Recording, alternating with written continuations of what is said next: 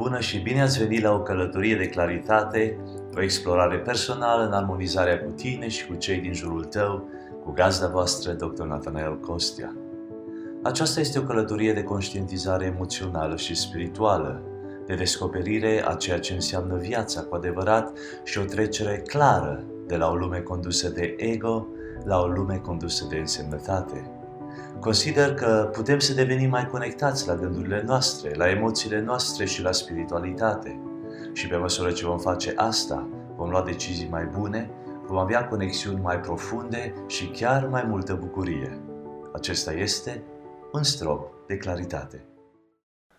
Cea mai sacră dintre toate relațiile umane este relația de căsnicie, de căsătorie. Astăzi vorbim de căsnicie aici la episodul 43 despre relația căsătoriei la un strop de claritate.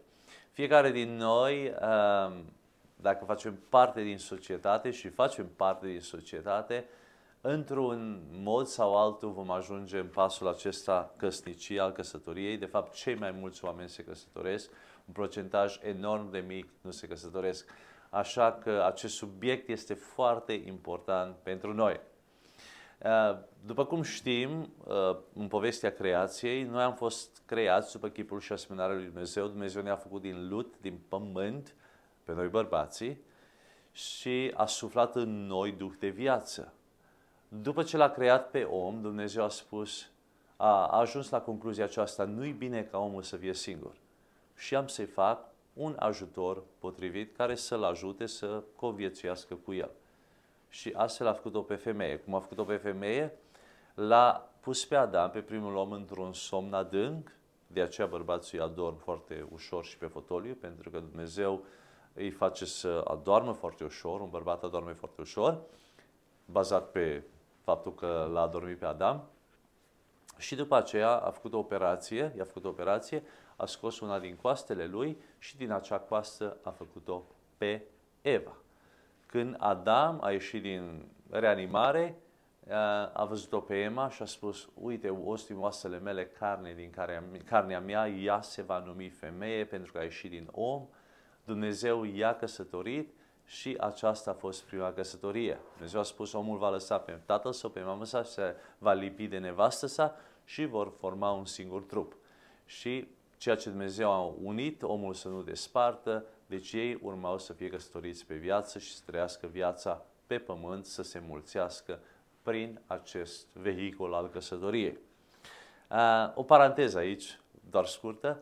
Deci, bărbatul a fost făcut din lut. Doamnelor care sunteți acolo, femeilor care mă ascultați, să știți că lutul este maleabil, poți să-l mai manipulezi cât de cât. Deci uh, aveți șanse mari să lucrați cu soțul dumneavoastră, că el e făcut din lut și este maleabil. Pe partea cealaltă, bărbaților, am o veste proastă pentru voi. Femeile sunt făcute din os și osul nu este maleabil, așa că nu încercați să le schimbați, pentru că dacă încordați prea tare nota, osul se rupe și se vindecă foarte greu, așa că nu aveți dreptul să rupeți osul soției voastre într-un sens, Așa că fiți foarte atenți cu soțiile voastre, ele deja sunt formate, sunt formate din os. Bărbații sunt mai maleabili, așa că închid paranteza acolo, revenim la căsătorie. Avem notițe pentru noastră la eq.org.au. Totodată mulțumim celor de la Masato care pun la dispoziția noastră fotolii de masaj de înaltă calitate în România și în Europa. Ei sunt partenerii noștri care ne ajută să distribuim acest material în formă gratuită vouă. Astăzi, la episodul 43, vorbim despre relația căsătoriei, despre relația căsniciei. Căsătoria este relația covenantală. Covenantală înseamnă contractuală, înseamnă de legământ, în care un bărbat și o femeie s-au angajat unul altuia în maniera de soț și soție. Deci legământul acesta îl face volibil, adică cu voința, cu toată voința, și bărbatul și femeia să intre în căsnicia aceasta pe viață. Jurământul comun spune, uh, acesta este un jurământ creștin comun, în numele Lui Dumnezeu și a martorilor prezenți, eu, în cazul meu Natanel Costia, mă căsătoresc cu tine, în cazul nostru Raluca Pop, fostul ei nume, acum este Raluca Costia, îți jur credincioșie la vreme bună sau la vreme rea în bogăție sau în sărăcie, în sănătate sau în suferință, te voi iubi și te voi prețui până moartea ne va despărți. Deci este acest angajament, acest legământ pe viață de dăruire și de a face tot posibilul, este un angajament de dragoste. Deci dragostea este o alegere de dragoste să-mi iubesc partenerul de viață toată viața. Vedeți, permanența căsătoriei este până la moarte, până unul dintre cei doi moare. Deci, dacă noi am merge cu ideea aceasta și ar trebui să mergem cu ideea aceasta de la început și cu angajamentul acesta de la început, vom avea mare succes în viață. Foarte multe căsătorii se destramă, din păcate, pentru că oamenii nu au această continuitate, nu au această perseverență, nu au această dorință de a merge până la capăt. Căsătoria nu e ceva ce facem pentru o vreme, pentru câțiva ani și o să vedem cum o să ne descurcăm mai târziu. Ar trebui să fie permanentă, pe viață. Așa trebuie să o începem și așa trebuie să o și finalizăm. Acesta este idealul. Știu că nu trăim într-o lume ideală, dar cât depinde de noi, haideți să facem orice efort și să învățăm generațiile care vin după noi să facă orice efort să păstreze căsătoria până la moarte. Există și o psihologie a căsătoriei, care am descris-o aici. Căsătoria poate fi o relație complicată, nu este doar senin, uh, vor fi și vremuri dificile în căsătorie, știm toții, pentru că spuneam că este relația cea mai intimă, cea mai sacră, cea mai puternică și pentru că e așa puternică, când aceasta se destramă, este foarte, foarte dureroasă. Nici o altă persoană din viața noastră de adult nu are o mai mare influență asupra bunăstării noastre decât soțul sau soția noastră, pentru că ei ne știu cel mai bine. Nimeni nu te va influența, nimeni nu va avea un impact asupra vieții tale mai mult decât soțul tău sau soția ta, pentru că cu el sau cu ea petreci cel mai mult timp. Așa că ei ne cunosc cel mai bine, ei știu plusurile noastre, minusurile noastre, tăriile noastre, slăbiciunile noastre, ei știu dorințele noastre, năzuințele noastre, ei ne pot ajuta, dar totodată ei ne pot face și cele mai mari, să zic, daune. Nimeni nu îi poate înlocui. Nimeni nu poate să înlocuiască pe soțul tău, pe soția ta. Nicio, niciun consilier, nimeni nu te poate alina sau nimeni nu poate să-ți înlocuiască partenerul de viață. Oricât încearcă ei să fie drăguți cu tine, să te ajute, poți să vii la coaching, eu nu pot să fiu ceea ce soțul tău este sau ceea ce soția ta este. Pot să te ajut într-un anumit grad, dar ei sunt cei cu care tu ai relația respectivă. Când lucrurile scârție, relația are relația care este cel mai, uh, cea mai afectată în relațiile umane este relația de căsătorie. Sunt patru călăreți aici care i-am descris, care trebuie evitați cu orice preț în căsătorie, care dăunează cel mai mult căsătorie. Cei patru călăreți. Numărul 1. Călărețul numărul 1. Critica.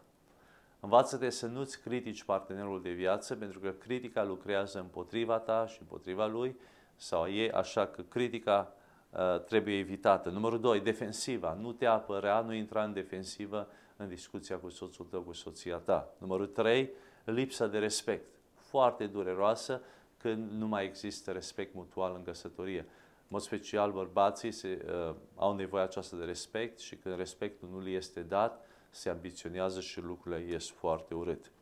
Și a patrulea cal, uh, călăreț, scuze, al patrulea călăreț care trebuie evitat cu orice preț în căsătorie este blocajul. Când pur și simplu ne baricadăm și nu mai vrem să comunicăm cu persoana cealaltă. Există și câteva teorii psihologice legate de căsătorie, că, uh, scuze, teorii psihologice legate de căsătorie, care vreau să vi le spun acum, uh, care ne ajută cât de cât să înțelegem mai adânc căsătoria. Numărul 1. Teoria schimbului social. O analiză a costurilor și a beneficiilor relației. Ce trebuie să investesc în relația asta, ce primesc din relația asta. Când, când e relația tranzacțională, Chiar dacă noi nu ne căsătorim pe baza aceasta, totuși ne gândim, măi, um, ce, ce beneficii am eu din căsătoria aceasta? De ce să mă căsătoresc cu el sau cu ea? Ce carieră are el? Ce venit are el? Uh, ce, ce, eu știu, ce active are? Ce aduce în căsătorie? Ce valori are? Când toate lucrurile sunt puse pe masă și este o analiză se merită să mă căsătoresc, relația aceasta merită să meargă înainte, uh, merită să-mi investesc resursele, vor fi, voi fi recompensat, uh, căsătoria aceasta va funcționa. Deci este o teorie a schimbului social care se face această analiză în căsătorie deseori. Doi, nu spun că lucrul ăsta e rău sau bun. Just, uh, doar, doar spun că trebuie să avem conștientizarea că oamenii se gândesc la lucrurile acestea când merg în căsătorie. A doua teorie a căsătoriei, uh, o teorie psihologică a căsătoriei, este confesiunea cognitivă, construirea intimității prin dezvăluirea sinelui, ca un joc pentru noi căsătoriți. Fiecare uh, persoană împărtășește ceva despre dorințele, nevoile, aspirațiile, atitudinile, credințele și visele lor. Deci aici e când începi să cedezi, când începi să dai. Cu cât dai mai mult, cu cât divulgi mai mult despre tine și persoana, respect, eh, persoana cealaltă face același lucru și ajungi să te cunoști mai adânc, mai profund, uh, jucând dansul acesta, dacă doriți, uh, al vulnerabilității. Uh, să, zic, să zic, dând, dând la o parte, dând la o parte, fiecare strat ca să se ajungă la miez. Este confesiunea aceasta cognitivă, când ne cunoaștem unul pe altul, dezvăluind despre noi anumite uh, părți, până ajungem într-o intimitate profundă. 3. Teoria, teoria dragostei duplex. Există și o dragoste duplex. Întâi vine intimitatea și pasiunea ca dragoste, dar apoi vine și istoria dragostei. Cum ne-am format noi ideea despre dragoste? Uh, cum are partenerul nostru vederea lui față de dragoste, cum vede el dragostea, cum înțelege el dragostea, cum o înțeleg eu. Uh, cum mi-am format eu ideea despre dragoste? Uh, ce cărți am citit? Cum am văzut dragostea la părinți? Ce filme am vizionat? Toate punctele acestea de reper care au construit perspectiva mea față de dragoste și totodată perspectiva persoanei celelalte despre dragoste. Apoi este teoria celor cinci limbaje ale iubirii de Gary Chapman, care sunt foarte vestite. Este și o carte peste, eh, despre cele cinci limbaje ale iubirii, foarte importante și aici vreau să poposesc puțin pentru că aceasta ne va ajuta mult. Uh, sunt, la baza acestor cinci limbaje ale iubirii, sunt cinci comportamente care contribuie la o căsnicie sănătoasă. E vorba despre dragostea și cuvintele de încurajare, despre învățarea cum să te ocupi de eșecuri prin iertare și cerere de scuze, de învățarea gestionării supărării, învățarea ascultării active și acceptul hazului față de iritările minore ale vieții, să știi să râzi și la acestea. Care sunt cele cinci limbaje ale iubirii? Numărul 1. Cuvinte de încurajare, cuvintele de încurajare folosirea cuvintelor pozitive pentru a arăta respect și iubire. Cred că acesta este limbajul de iubire al meu personal, uh, cel mai tare. Îmi place să fiu încurajat, îmi plac cuvintele de apreciere, de afirmare și lucrul acesta este bun. Uh, nu știu pentru tine cât de mult este acest un limbaj al iubirii și cât de important este pentru tine sau pentru soția ta, dar conștientizează că unii oameni pentru ei cuvintele acestea de încurajare, de îmbărbătare, de afirmare sunt importante pentru ei. Numărul 2. Cadourile. Cadourile pot fi un limbaj al iubirii. Aceasta demonstrează un gest că te gândești la celălalt. Poate ești o persoană care atunci când primești un cadou simți că ești iubit sau iubită. Ei, dacă lucrul acesta este adevărat, înseamnă că aceste cadouri sau cadourile sunt un limbaj al iubirii pentru tine. 3. Serviciile. A face lucru pentru soțul tău, soția ta, fără să ți se ceară. Poate și acesta să fie un limbaj al iubirii pentru tine. Atunci când soțul tău face un gest frumos pentru tine, să zic că curăță casa sau îți curăță mașina, știi că te iubește sau că spală, eu știu, vasele sau face ceva pentru tine ca un serviciu, prin aceasta el demonstrează că ești iubită sau tu ca soț, atunci când soția ta face anumite gesturi frumoase pentru tine, anumite servicii, când îți face papucii, glumesc, când îți, eu știu, calcă hainele sau uh, îți duce mâncare proaspătă la lucru sau face un gest foarte frumos de serviciu care e dincolo de așteptările tale, Poate prin aceasta ea îți demonstrează dragostea și lucrul acesta îți vorbește despre dragoste. Poate să fie un limbaj al dragostei pentru tine. Numărul 4. Timpul. Timpul calitativ și neîntrerupt petrecut cu cel drag.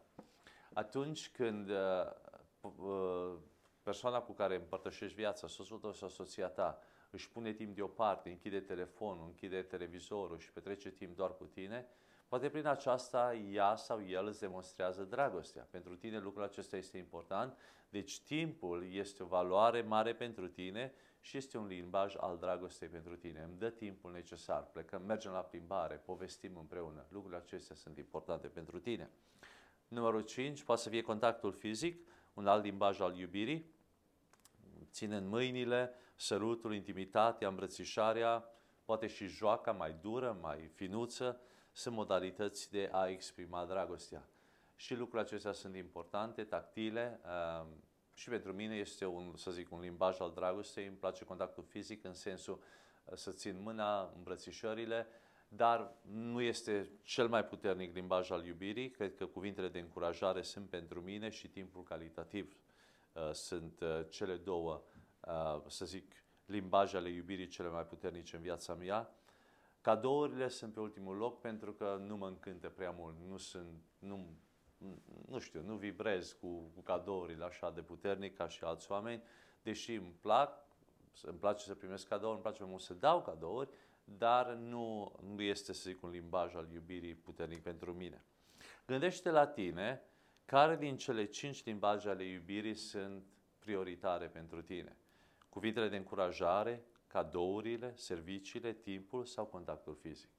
Încearcă să le pui într-o ordine, să le vezi care sunt uh, cele mai importante, care sunt prioritare pentru tine. Și după aceea aș vrea să faci un exercițiu să faci același lucru pentru soția ta sau soțul tău, să vezi cât de bine îți cunoști partenerul de viață.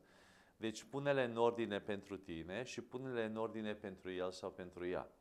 Și apoi în partea a treia, verifică, explică-le sau treci prin, prin aceste cinci limbaje ale iubirii cu soțul tău, soția ta și verifică-te să vezi dacă uh, îți cunoști soțul sau nu, cât de multă acuratețe ai avut în prioritățile care le-ai pus sau ordinea în care le-ai pus limbajele iubirii partenerului tău. Este un test bun pentru tine să vezi cât de bine îți cunoști soțul sau soția. Deci în aplicație identifică și notează ordinea celor cinci limbaje ale iubirii pentru tine, apoi pentru soțul tău, soția ta, și n-am mai scris aici, apoi testează văzând dacă cu adevărat ai avut dreptate. Deci cuvinte de încurajare, cadouri, servicii, timpul și contactul fizic. Acestea sunt cele cinci limbaje ale iubirii. Bineînțeles că am putea vorbi despre căsnicie, despre căsătorie, am putea avea un podcast special pentru asta și dacă am ține un discurs în fiecare zi, tot n-am, putut, n-am putea să finalizăm. Este așa de mult de spus, dar am vrut așa pe scurt, puțin, cât de cât să dau un context uh, importanței relației căsnicie, căsătoriei și prin aceasta să fim puțin mai, uh, eu știu, treziți la realitate, să gestionăm mai bine căsătoria și, dragii mei, să știți că ia muncă, în căsătorie ia muncă, și se merită. Așa că depuneți orice efort și luptați pentru casele voastre, luptați pentru soțiile voastre, luptați pentru soții voștri, luptați pentru copiii voștri, faceți orice efort că se merită. Vă mulțumim că parcurgeți acest uh, traseu cu noi în conștientizare, în gestionarea emoțiilor, a psihologiei dumneavoastră și vă așteptăm cu drag la episodul 44. Sunt dr. Nathaniel Costea și vă mulțumesc foarte mult pentru că v-ați alăturat în această călătorie de claritate prin conștientizare emoțională și spirituală. Dacă vă simțiți binecuvântați de această prezentare, vă rog să vă abonați, să evaluați, să comentați și să distribuiți oriunde considerați că vă face plăcere. Iar până data viitoare, acesta a fost un strop de claritate.